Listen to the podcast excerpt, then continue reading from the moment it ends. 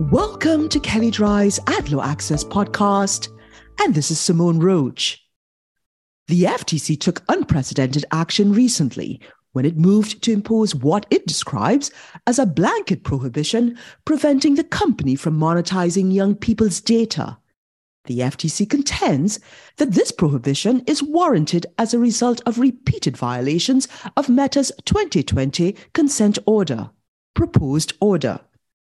And in taking this action, the FTC is relying on its administrative authority to reopen and modify orders to address alleged order violations rather than to press its compliance case in federal court under the FTC Act.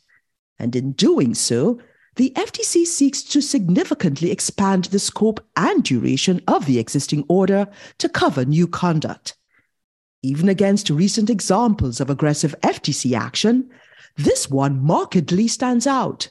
And in the face of mounting agency losses in challenges to its enforcement authority in Axon and AMG and its aftermath, the proposed order is extraordinary. The Commission voted 3 to 0 to issue the proposed order and accompanying order to show cause. Commissioner Bedoya issued a statement expressing reservations about the monetization restrictions, which we will describe specifically questioning whether the provision related to minors' data is sufficiently related to either the 2012 or 2020 violations or order. Meta has 30 days to answer the FTC's proposal. Order to show cause. The FTC's 2020 consent order, which was obtained in federal court consistent with prior commission practice, was itself a modification of a 2012 order. If the FTC adopts the proposed order, it would be the third order stemming from a single administrative complaint that was filed more than a decade ago. That alone sets the FTC's action apart from any other Commission action in memory. The heavily redacted order to show cause alleges that Meta violated several obligations under the 2020 consent order. The FTC did not release its preliminary finding of facts, but it is evident that the first report filed by the independent assessor Protiviti under the 2020 consent order is the underlying source behind many of the FTC's allegations.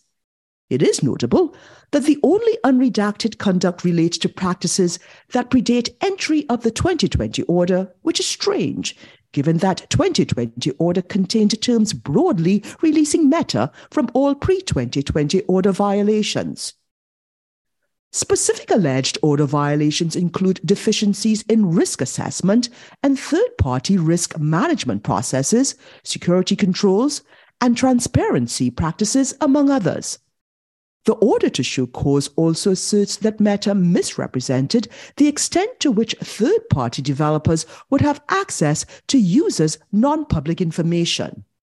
The FTC acknowledges that Meta corrected one of these alleged instances by July 2019, but nonetheless alleges that Meta violated the 2012 consent order, Section 5 of the FTC Act, and the COPPA rule, a rule not included in the prior orders during this time period.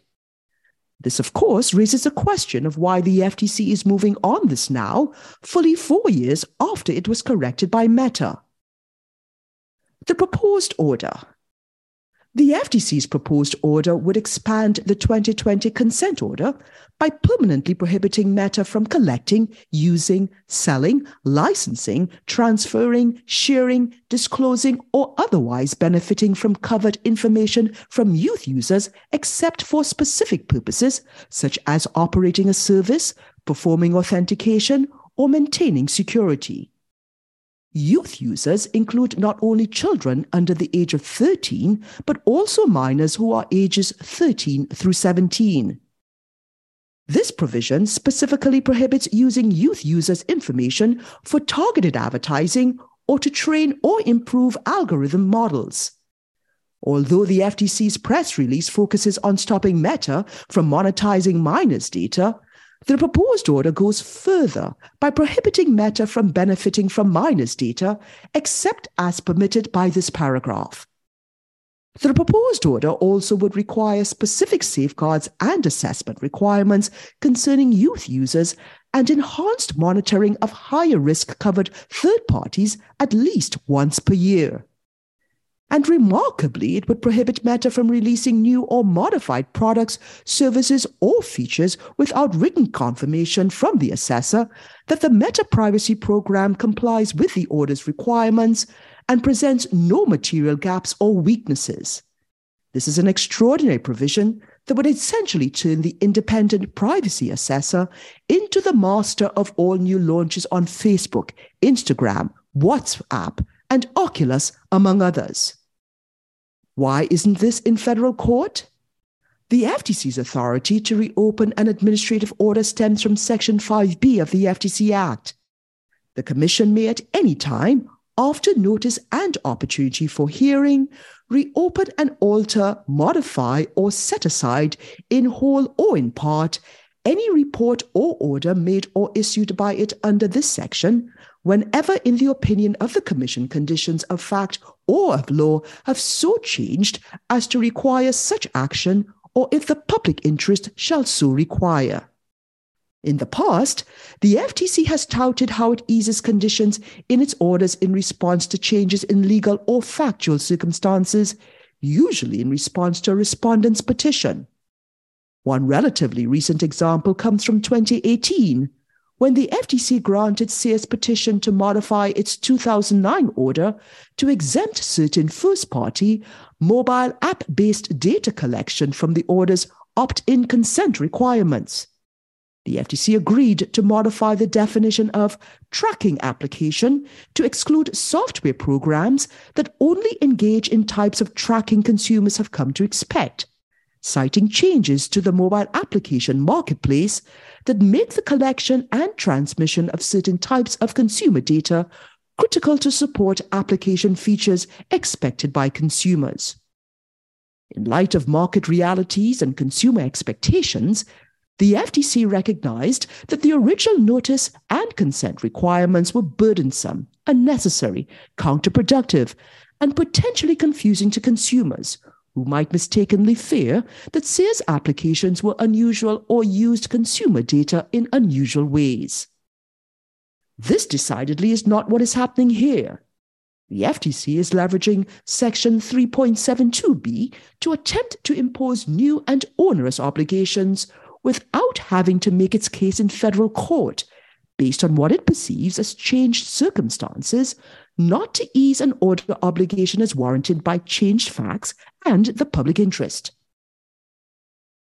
What happens next?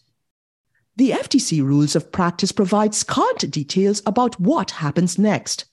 According to 16 CFR section 3.72b, after receiving an answer from Meta, the FTC may determine whether the matter raises issues of fact to be resolved and order a hearing.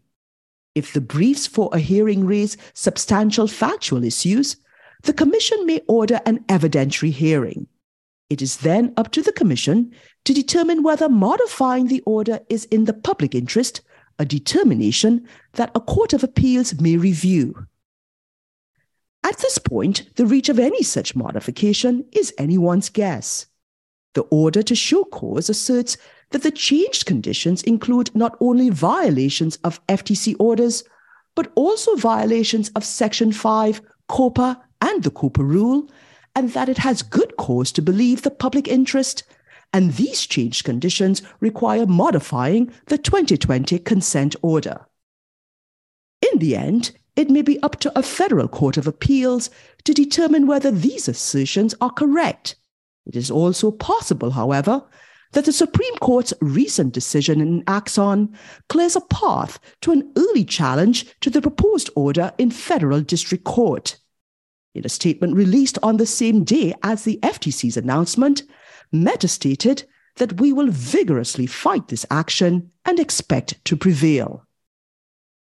And if you'd like more information on what you've heard on this topic, please contact either Aaron Burstein, Alysa Hutnik, or John Villafranco, and you can find their contact details in the show notes. And also, please see our Advertising and Privacy Law Resource Center available at kelleydrye.com. And please download the AdLaw Access app for Apple and Android phones, available in the Apple app and Google Play stores.